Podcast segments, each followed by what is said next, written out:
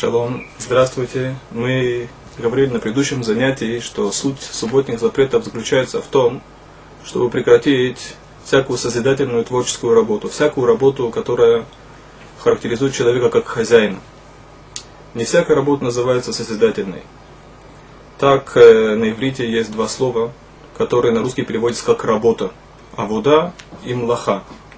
Мы попробуем сейчас разобрать значение этих слов для того, чтобы прочувствовать суть субботних запретов. Слово «авуда» имеет тот же корень, как слово «эвет» – «раб». Раб занимается, как правило, тяжелой, изнуряющей механической работой.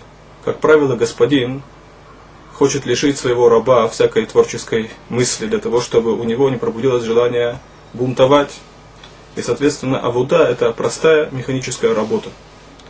Малаха тоже переводится как работа. Но это творческая и созидательная работа. Так э, слово «млаха» идентично слову «малах», которое переводится на русский язык как «ангел». Ангел – это творение Всевышнего, которому Всевышний приготовил какое-либо получение, послание. Каждый ангел, у него есть своя единственная, неповторимая роль в этом мире.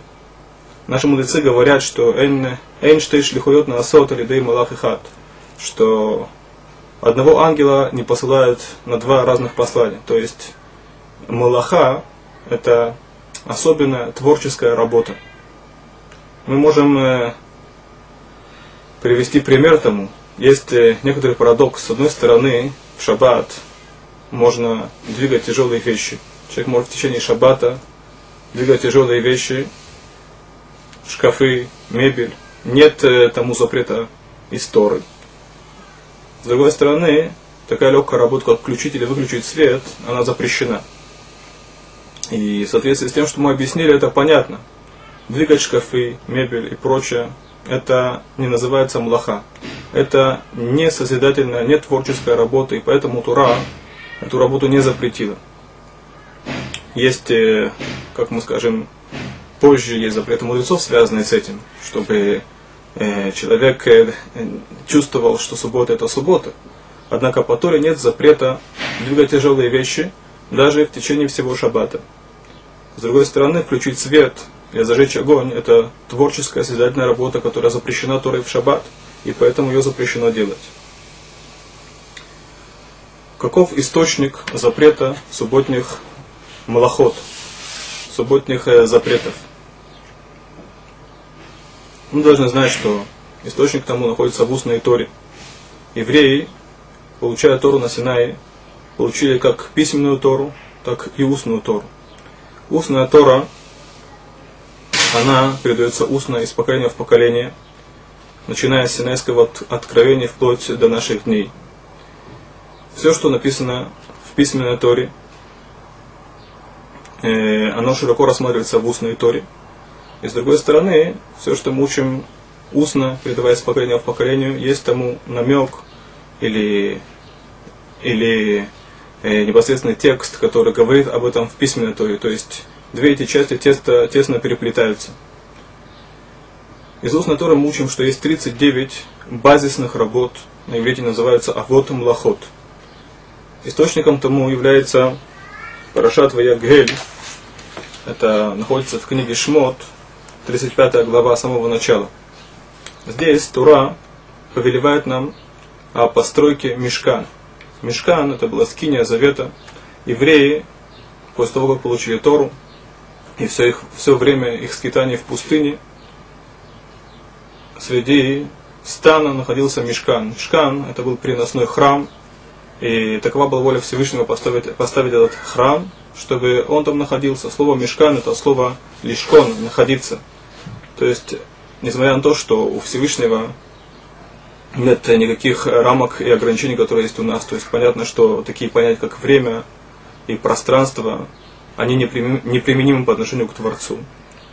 Но Всевышний пожелал, чтобы было место, где его присутствие было особенно ощутимо нами. И это был Мешкан.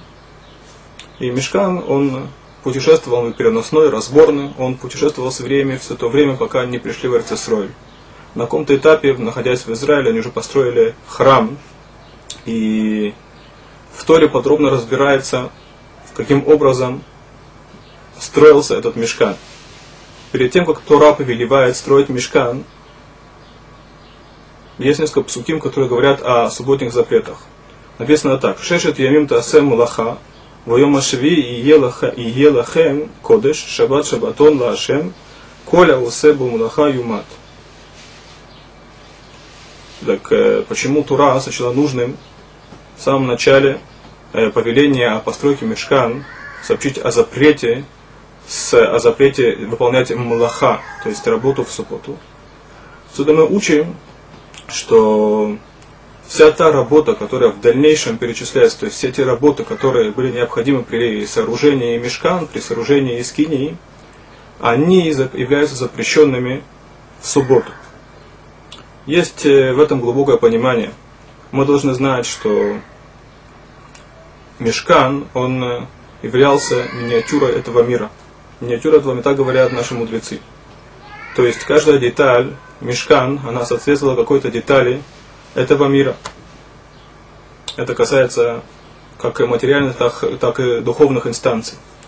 Соответственно, все те люди, которые, все эти действия, которые требовались для сооружения мешкан, они идентичны тем действиям, которые необходимы для того, чтобы создать или творить этот мир. То есть есть параллель между этими действиями.